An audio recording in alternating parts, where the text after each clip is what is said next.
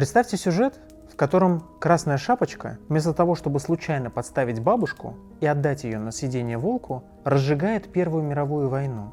Или, например, историю, где прекрасный принц пробуждает ото сна не спящую красавицу, а националистические настроения в европейских элитах. Или вот, бременские музыканты вместо разбойничьей хижины захватывают французский Эльзас. На первый взгляд, полный абсурд. Но если не шутки шутить, а разобрать по порядку, то все становится вполне логичным. Русские народные сказки, я предполагаю, знают все. По крайней мере, те из вас, кто вырос в русскоговорящих семьях. Одну, две, три вспомните даже сейчас. Особенно те, кто читает их уже со своими детьми. Почему? Потому что сказки – это основа культурного кода любого народа. Без гусей-лебедей, курочки рябы и всяких Иванов, что дураков, что царевичей, сложно представить русскую идентичность. Настолько в нее глубоко вшиты сказки. А еще в нее вшит язык.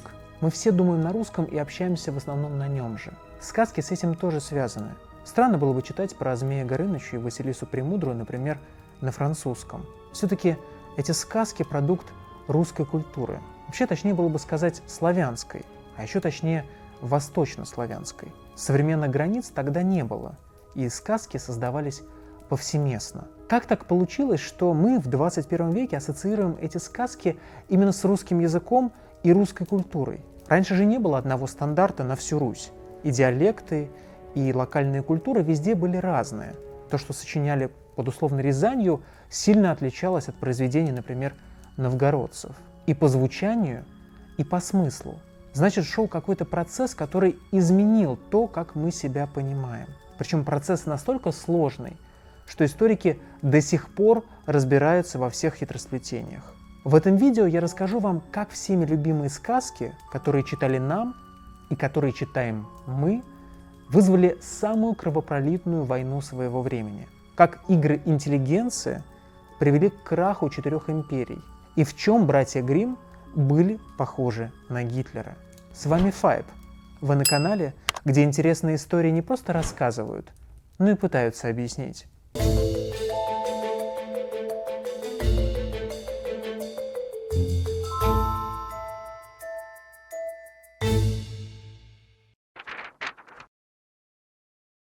Те версии сказок Грим и русских народных сказок, которые все знают почти наизусть, прошли много этапов цензуры. Оригиналы, записанные в 18-19 веках, гораздо более жестокие и кровавые, не говоря уж об изначальных, еще более древних вариантах. Поверьте, вы даже не представляете, какая жуть за этим всем кроется. Взять хотя бы ту же «Красную шапочку». Самая известная ее версия написана братьями Грим. Сюжет, скорее всего, позаимствован у Шарля Перо, еще одного знаменитого сказочника, который записал его на сто с лишним лет раньше. Но даже там история далеко не такая наивная. Во-первых, и бабушка, и внучка в итоге оказываются в желудке волка. Никакого хэппи-энда. А во-вторых, волк в этой версии выступал не просто плутом, а соблазнителем. Вся мораль сказки строилась на том, что девицам не пристало разговаривать на улице со всякими странными типами с густой шерстью и слишком большой пастью. Главная героиня в том тексте ослушалась не родную мать, а принятые в то время нормы половых взаимоотношений. За это ее и съели. Но это цветочки по сравнению со старинной народной версией из XIV века. Там волк готовит из убитой бабушки еду и варит напиток из ее крови для красной шапочки, которые ей приходится употребить в пищу. Версии там были разные. Иногда шапочке удается не попасться в лапы к волку и сбежать, но каннибализмом она занимается почти во всех средневековых вариантах. Некоторые сказки, которые собрали братья Грим, они даже решили убрать из своего сборника в более поздних изданиях. Настолько они жестокие. Например, рассказ о том, как дети играли в забой. В первой части группа ребят по 5-6 лет устроили игру, где одному выпала роль мясника, а другому – поросенка. Что было дальше, думаю, можно не говорить. Но настоящая хтонь происходит во второй части. Братья видят, как их отец режет свинью и решают это повторить. Старший убивает младшего. Мать, которая в то время купала новорожденного ребенка, слышит крики и убивает сына. Возвращается, видит, что малыш утонул в ванне и вешается. Отец приходит домой, видит все это и умирает с горя. И главное, никакой морали, никаких нравоучений, сплошные смертоубийства внутри отдельно взятой семьи. Славянские сказки тоже особой мягкостью не отличаются. Баба Яга, если вы не знали, это официальный представитель мира мертвых. Ее избушка на курьих ножках – погребальное сооружение. В некоторых культурах раньше мертвых хоронили в специальных домах на деревьях. Костяная нога буквально говорит о том, что этот персонаж одной ногой стоит в загробном мире. И герои, которые к ней попадают, рискуют отправиться туда же. Не зря она проводит для них погребальные обряды. В печке, например, они избавляются от человечьего духа, иначе на ту сторону не переправиться. Кстати, насчет потустороннего. Такие славянские топонимы, как река Смородина и Калинов мост, это буквально граница мира живых и мира мертвых. Смородина от слова смород, то бишь смрад. По сути, аналог реки Стикс из греческой мифологии. А воняет она, уж извините за мой лексикон, потому что состоит, по всей видимости, из кипящей серы. Туда, например, бросает свою жену князь Роман из народной баллады, хотя бы не заживо. Предварительно он ее убивает и разрывает на куски. А мост Калинов, потому что раскаленный до красна, как ягода калина. Еще бы, в реке минимум градусов 450. Эти Труднопреодолимые преграды нужны не только для того, чтобы не пускать живых куда не надо, но и чтобы в наш мир ничего ненароком не пробралось. Поэтому неудивительно, что сказки и прочее устное творчество, вроде заговоров, было настолько важным для славян. Связь такого творчества с народным бытом изучал советский фольклорист Владимир Проб – Начал он с того, что разобрал сказки по элементам и создал универсальную классификацию. Потом, уже в монографии «Исторические корни волшебной сказки» ему удалось проследить то, как на тексты для детей повлияли обряды и мифология древних славян. Оказалось, что они напрямую произошли от древних преданий. Их задача очень простая – провести ритуалы инициации. Инициация – это когда человек – переходит из одного состояния в другое посредством испытания. Например, из детства во взрослую жизнь, из одной семьи в другую при женитьбе. Или там из мира живых в мир мертвых. А обмануть бабу-ягу или срубить пару голов чуду-юду – это испытание. Поэтому в народных, нелитературных сказках настоящие реки крови. И это никакая не помешанность на жестокости. Смерть это символ перерождения, перехода. Литературные версии начали появляться только тогда, когда книги смог себе позволить хоть кто-то, кроме знати и монахов. Тогда же к детям стали относиться по-особому, а не как к маленьким взрослым. Об этом я говорил еще в видео про исчезновение бастардов. Отсюда появилась и цензура, Бедных деток же надо защищать от жестокости. В старину таким не заморачивались. Так что возрастные рейтинги типа 6+, были не нужны. Проб изучал и письменные источники, и быт современных охотников-собирателей. Примерно то же самое делал американец Джозеф Кэмпбелл, только в большем масштабе. Его тысячеликий герой рассказывает о возникновении мифов, которые лежат в основе сказок. Кэмпбелл приводит примеры вообще со всего света, от Тихоокеанских островов до скандинавской тундры. Выходит так, что сюжеты в мифах повсюду примерно одинаковые, что в Древней Греции две с половиной тысячи лет назад, что сейчас у африканских пигмеев. Они все, как правило, описывают путешествие героя, который пересекает границы миров, сражается с чудищами, обретает славу и возвращается назад. Похожи мифы и о создании мира, и о происхождении народов, и о войнах со страшными и злыми врагами. Причина такой схожести, по мнению Кэмпбелла, в том, что психика у людей одна на всех. Раз мы все жалкие 50-100 тысяч лет назад были одной популяцией где-то в Африке, то и опыт у нас коллективный, и друг на друга мы похожи.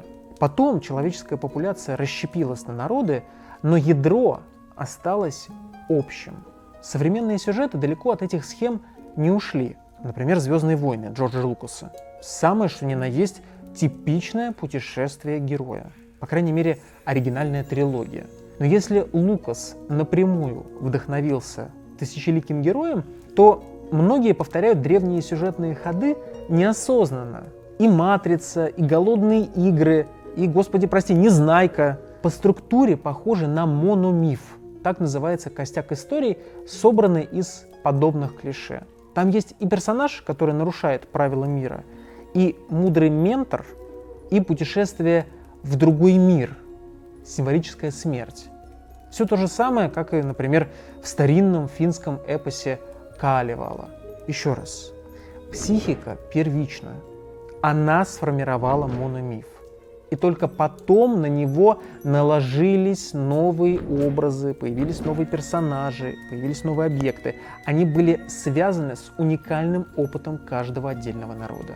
Это и погодные условия, и местная флора с фауной, и соседи. Везде сформировались свои обычаи и свой быт.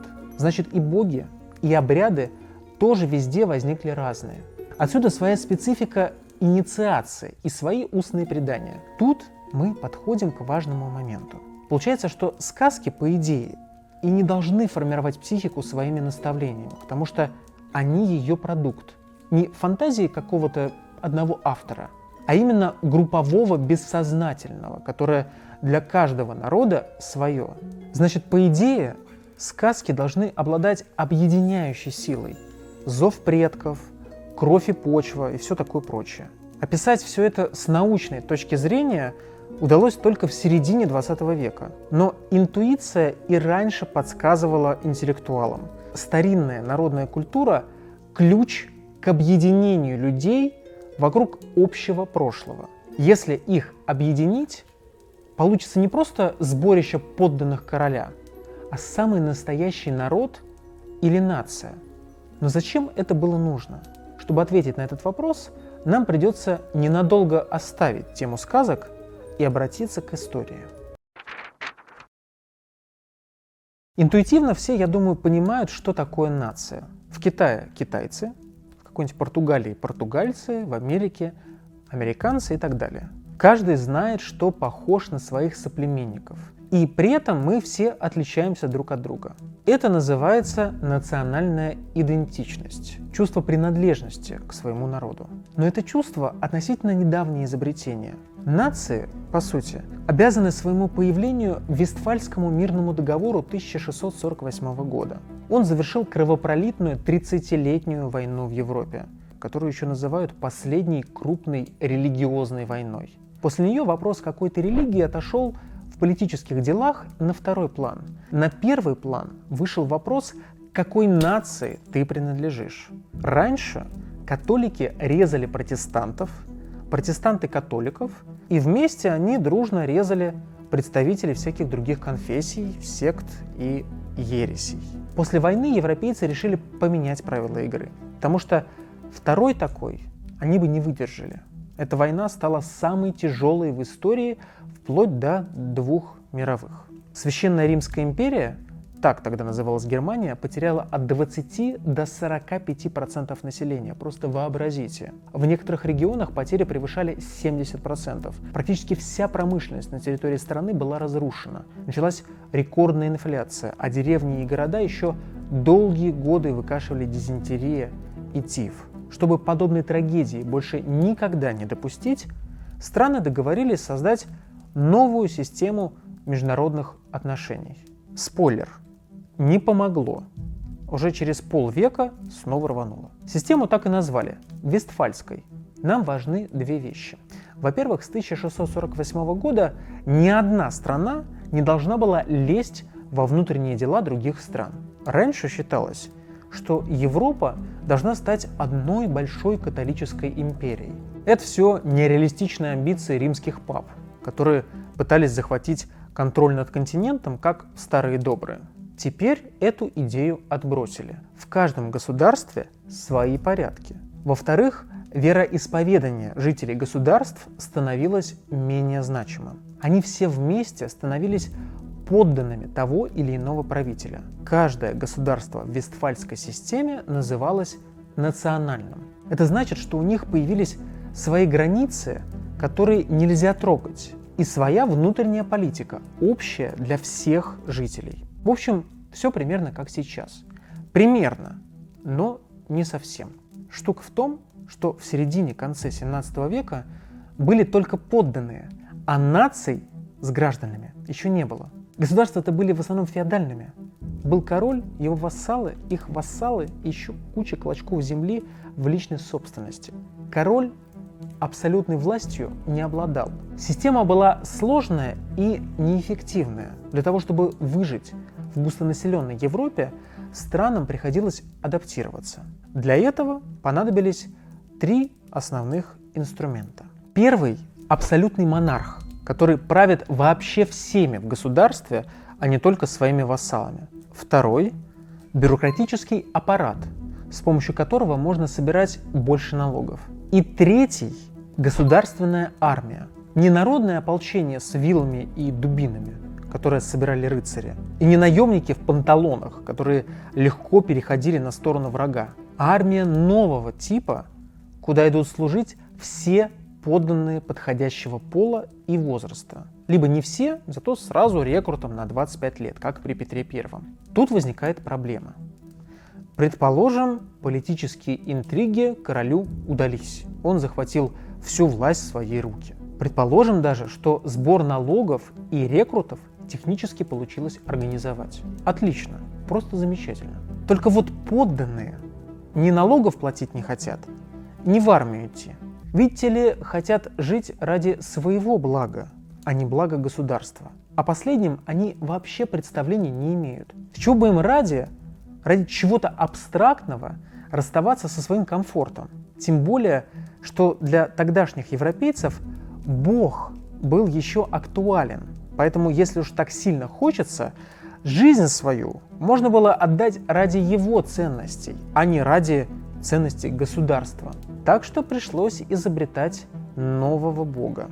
И тут очень вовремя подоспела французская революция. Это не только последний гвоздь в крышку гроба феодального порядка, но и рождение новой модели отношений между человеком и государством. Французы внезапно стали гражданами республики, не бесправными подданными, а полноценными участниками политической жизни государства. Вскоре демократизация охватила большую часть Западной Европы. Ее жители получили целый набор прав, а вместе с ними и обязанностей.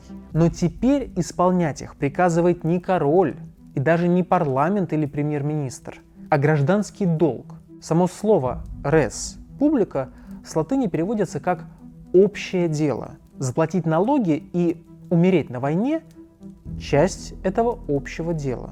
Государством оставалось только убедить граждан в том, что этот новый государственный и национальный бог им необходим. Для этого потребовалась подготовка. Это потом историки и политологи придумают специальный термин – нация строительства, когда государство делает так, чтобы жители осознавали себя членами одной общности. Проще говоря, при нации строительстве у них возникает та самая национальная идентичность, а вместе с ней и чувство патриотизма. Потому что делать что-то и жертвовать чем-то ради посторонних людей не хочется. Другое дело ради большой семьи. Эта семья и есть нация. Нацией нужно гордиться. Ее интересы нужно уважать. Ради нее можно и голову сложить. Это все принципы последних 200-300 лет. Как вы, я думаю, видите, для государства весьма выгодные принципы. А еще для него полезна стандартизация. Разрозненными общинами сложно управлять. С одной стороны, государство мешает верность подданных своей малой родине. Чтобы они хорошо служили, Родина у них должна была быть одна и обязательно с большой буквы. С другой, жителей небольших удаленных общин сложно подсчитывать и облагать налогами. Везде разные традиции, система местного самоуправления и исторические особенности взаимоотношений с центром. А еще есть риск, что местным что-то не понравится. и они захотят отделиться. Странам нужно было разрушить эту устаревшую систему, чтобы во всей стране вместо десятков и сотен мелких местных идентичностей была одна сверхидентичность, национальная. И тут на помощь как раз и подоспел фольклор с его сказками и одинаковыми обычаями. Национальной идентичностью увлекались не только государства, но и собиратели сказок. Для братьев Грим, например, возрождение фольклора было ключом к объединению нации. Логика такая.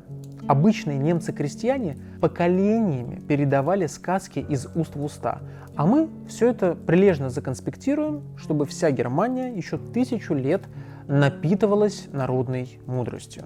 В общем, романтизация простого народа, которая для того времени была очень характерна. Но тут возникают две загвоздки. Во-первых, если вы считаете, что братья Грим шастали по грязным деревням и общались с крестьянами самостоятельно, я спешу вас разочаровать.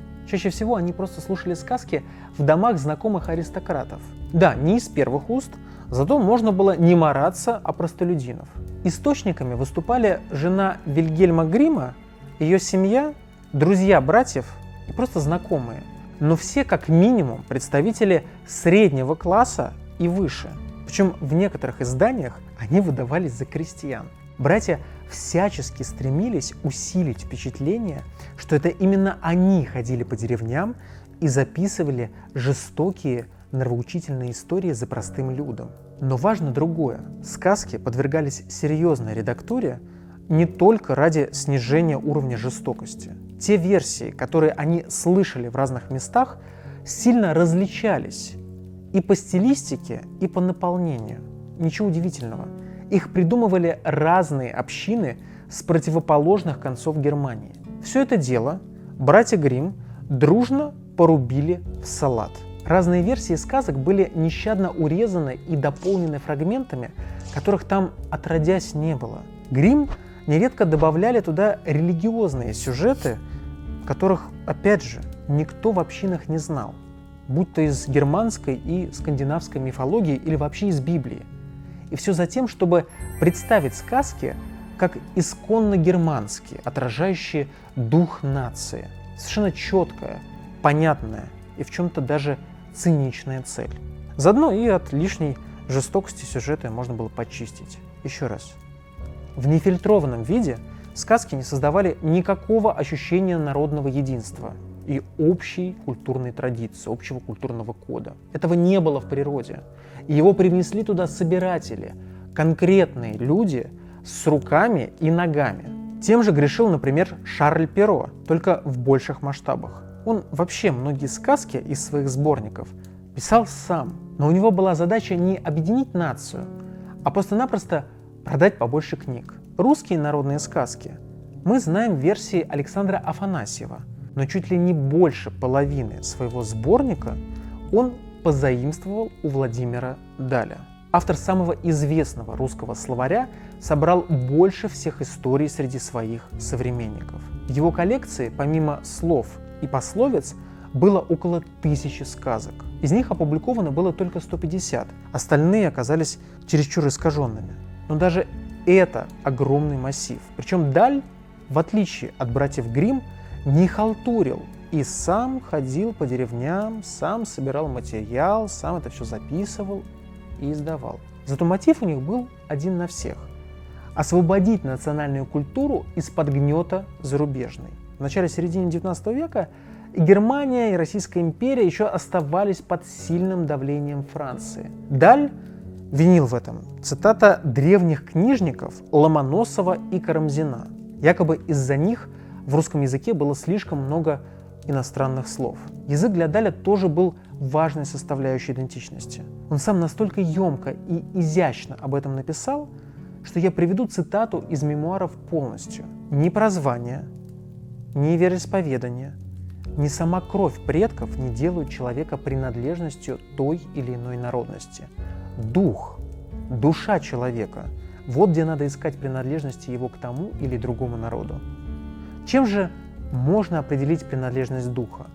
Конечно, проявлением духа, мыслью. Кто на каком языке думает, тот к тому народу и принадлежит. Даль знал, о чем писал. Кровь в нем текла датская, а родиной он все равно считал Россию. Поэтому и посвятил свою жизнь русской культуре. Только одна проблема. Он собирал слова и выражения по всей стране, но при записи сказок использовал их все без разбора. Получилась такая традиционная русская сборная солянка усредненного крестьянского диалекта. Делалось это, как и в случае с братьями Грим, для придания текстам простецкого народного флера. Даль писал в то время, когда интерес к русской культуре был на подъеме. И после победы войны 1712 года и при Николае II отечественные интеллектуалы открещивались от либерального Запада. Поэтому нужна была опора на что-то свое. Похожие процессы происходили и в других странах, но по разным причинам. Некоторым государствам, вроде Германии и Италии, еще предстояло объединиться. Кто-то, как Шотландия, противостоял культурному натиску соседней империи. А где-то граждане вообще только начинали осознавать себя как нация. Например, норвежцы. Поэтому собирателям сказок приходилось его стандартизировать, сглаживать различия между регионами. Но языки, на которых сказки написаны, придумывали не фольклористы. До реформации почти вся Европа говорила на латыни. В XVIII и начале XIX века на французском. Проще говоря, кто сильнее, тот и навязывал язык и культуру остальным, будь то католическая церковь или французская империя. Но когда я говорю «вся Европа», я, конечно, имею в виду грамотных, то есть элиту. А грамотных даже в 18 веке было немного. Планку в 50% к тому времени перешли только самые развитые державы, вроде Нидерландов и Британии. Простолюдины все говорили на местных диалектах, а доминирующий язык могли знать только те, кто умеет читать, то есть аристократы, часть духовенства и кучка горожан. Все. Время образования нации это было проблемой. В разных частях страны простые люди говорили на разных диалектах, иногда даже разных языках. Это как мозаика из разноцветных кусочков, над которой нависает золоченый купол в виде грамотной элиты, которая говорит на своем французском. Причем не только в России. Схожая ситуация была, например, и в Голландии. Для элиты родной французский. Для голландцев, для простых людей, разные диалекты нидерландского. За станок такую разношерстную публику поставить нельзя – не смогут прочесть инструкцию. В армию забрать нельзя, приказов не поймут. Государства становились все более и более централизованными. Соответственно, росла горизонтальная мобильность. Помните, в видео про кэнселинг и туалетную культуру я говорил, как деревенские жители стали резко съезжаться в города как раз в XIX веке, после промышленной революции. Раньше человек мог всю жизнь прожить у себя в деревне и говорить только на местном диалекте. Он чувствовал себя выходцем из конкретного селения и носителем конкретной веры. Все. Как гражданина, тем более как члена нации, он себя не осознавал, просто потому что самой нации он никогда не видел. Разрыв с деревенскими корнями заставил вчерашних саксонцев стать немцами, а волокжан – русскими. Сказки как раз нужны были для того, чтобы с молодых ногтей приобщить их к единой культуре. Их родители еще слушали старинные варианты сюжетов про Золушку и Рапунцель с отрубанием пальцев и ослеплением. А дети пошли в государственную школу и стали читать причесанный вариант от братьев Гримм, пропитанный германским духом. Национальные языки, как всеобщее явление стали зарождаться именно тогда, когда власти стран сделали образование доступным для всех. Образование – это ведь не только инструмент пропаганды, но и банальная грамотность. Поэтому власти создавали всякие комиссии, чтобы те вырабатывали литературные нормы национальных языков. Такие нормы и преподавали простолюдинам в школах. Для того, чтобы наладить школьный конвейер, требовались определенные технологии, типа дешевой печати и, например, быстрого транспорта. А это все 19 век и плоды той самой промышленной революции. Вот только, как и у любой революции, у нее появились враги. И так получилось, что они только усилили ее эффект. В результате образовались полноценные нации. И не просто образовались. Они начали возвышать себя над другими. Это стало прелюдией мировой трагедии. В первой половине XIX века среди интеллектуалов стало популярное течение под названием романтизм. Это не про слезоточивые любовные романы, а про кое-что гораздо более жуткое и иррациональное. Романтики восхищались прошлым. Они считали, что наука опошлила мироздание, а города и фабрики изуродовали природу. Им было противно просвещение, которое сделало все вокруг познаваемым и понятным. Представители романтизма стремились не к знанию, не к прогрессу, а к сильным эмоциям, восхищению, благоговению, ужасу. Эти эмоции они находили в прошлом, которое казалось им полным магии, героизма и прочих эстетически приятных вещей. Поэтому прошлое они идеализировали. Интерес к сказкам вырос как раз из романтизма. Если в эпоху Возрождения европейцы в поисках идеала обратились к античности, то теперь образцом стало Средневековье. И отличие было в том, что романтики куда больше внимания уделяли простому человеку. По крайней мере, как они его представляли. Так получилось, потому что на становление романтизма повлияла французская революция. Один из ее идеологов, философ Жан-Жак Руссо, писал о естественном состоянии человека – Ему казалось, что в прошлом люди были, как он выражался, благородными дикарями, необразованными, но добрыми. Испортила их современная жизнь. Такой дикарь и стал для романтиков вдохновением. Поэтому народная культура становилась в то время чем-то престижным, не лубком, не поводом для шуток, а престижным.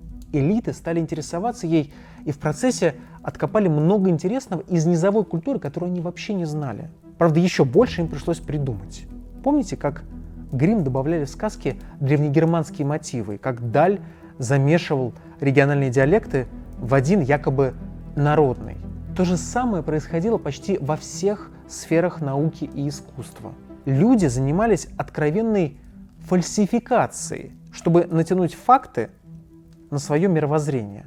Взять, к примеру, чешские рукописи, якобы из 13 или там 14 века, Короледворскую и Зеленогорскую. Они состояли из стихов и эпических песен. Обнаружили их в начале 19 века и сразу стали спорить о подлинности. Подавляющее большинство интеллектуалов тогда считало, что они настоящие. Рукописи вдохновили множество образцов чешского искусства, но через полтора века выяснилось, что они фейк. Тема таких подделок бездонна.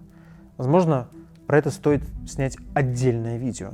Смотрите, с одной стороны, у нас формируется нация.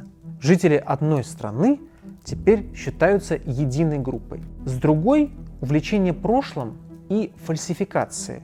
Интеллигенция из пальца высасывает доказательства народного родства, культурного единства и всего такого прочего. Это гремучая смесь, и из нее рождается национализм.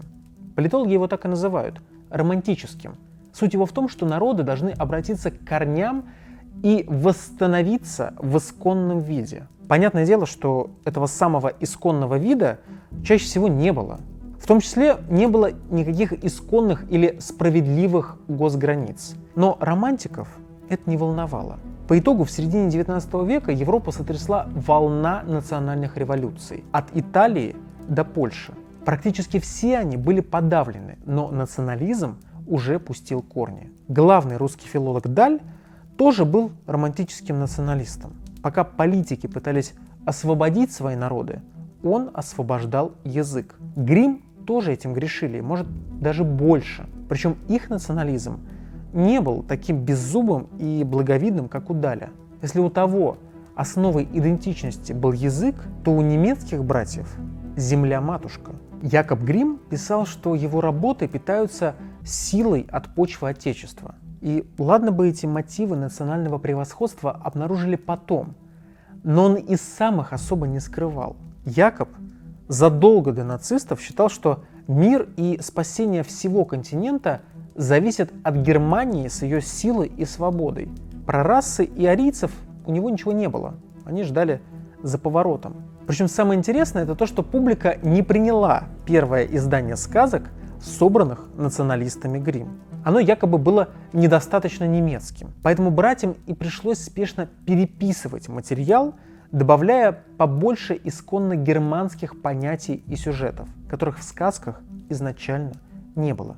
После неудачных национальных революций романтизм как направление утратил популярность. Ему на смену пришли другие направления и стили. Но национализм никуда не делся. В политических кругах он только набирал силу. Это становилось большой проблемой, потому что именно политики, а не филологи и писатели, развязывают войны. И политики сильно этим всем пропитались.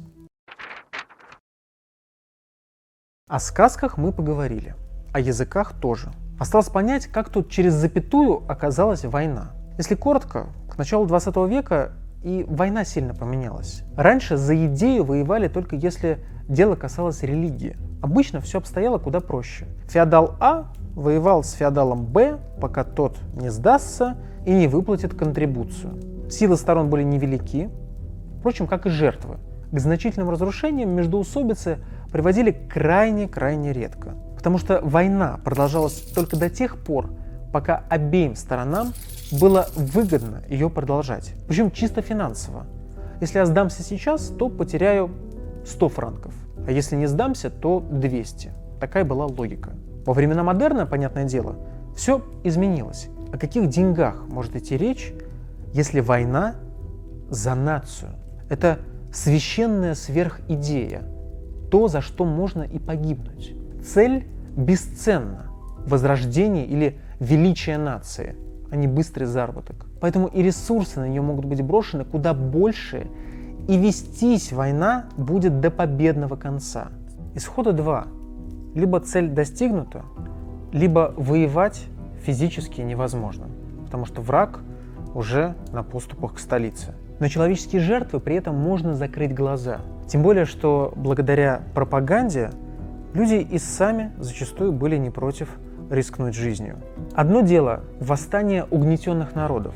Тут выбор невелик – продолжать плохо жить или красиво умереть за свободу. Поэтому людей проще мотивировать на участие в военных действиях. Совсем другое, когда речь идет о мощных государствах вроде Германии и Франции. Там народ живет нормально, и его общественным мнением приходится манипулировать. Мы в ролике про полицейского пранкера обсуждали, что человек вообще любит к чему-то принадлежать. А в случае военного конфликта его можно убедить, что он часть чего-то великого, справедливого и идет сражаться за благое дело.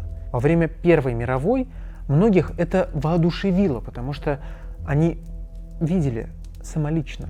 Все вокруг считают так же. Значит, они и правда должны пожертвовать собой ради нации. Одна сторона убеждала будущих солдат, что они идут восстанавливать честь своей страны, а другая, что они защищают родину от бесчеловечных захватчиков. Все это заряжало молодых людей энергией, которой раньше у них не было. По крайней мере, на какое-то время они этот заряд получали. Как правило, этого заряда хватало, чтобы они попали на фронт. Пропаганда не убедила? Не беда. У государства уже были все средства, чтобы отправить кого угодно воевать силой. Это и бюрократия, которая точно знала, кто вы, где живете и где ваша семья.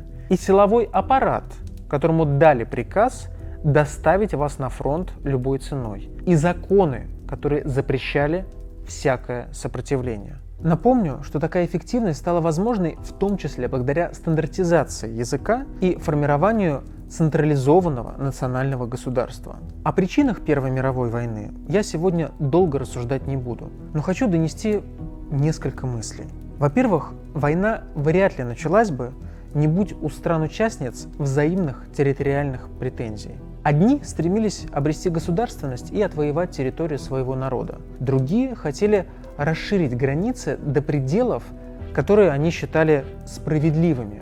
Третьи просто мстили за военные поражения и за то, что щелкали клювом при разделе колоний. Все эти претензии – результат нового взгляда политиков-националистов на международные отношения. Когда национальные интересы столкнулись, компромисса достичь не получилось, потому что для националиста компромисс это уже поражение. Для них это означает отказ от преференции для своей нации и утрату ее особого статуса. Во-вторых, национализм, как мы уже поняли, продукт романтизма.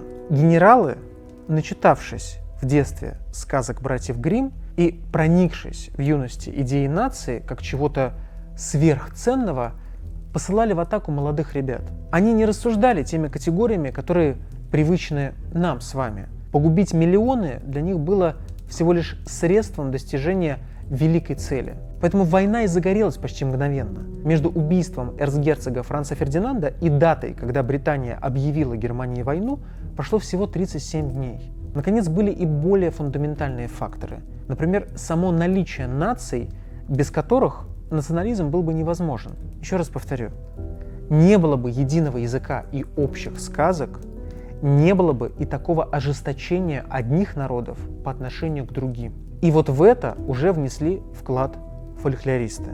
При этом самих собирателей сказок в начале Первой мировой войны обвинить трудно. Они не были милитаристами, да и до самой бойни в большинстве своем не дожили. Если уж совсем честно, мы им обязаны не только национальными распрями в Европе. Благодаря тяжелому труду Грим, Перо, Даля и коллег – до нас дошли уникальные нерукотворные памятники европейской культуры. Эти люди потратили буквально всю свою жизнь, чтобы мы почувствовали культуру простого народа и стали чуточку ближе к нему.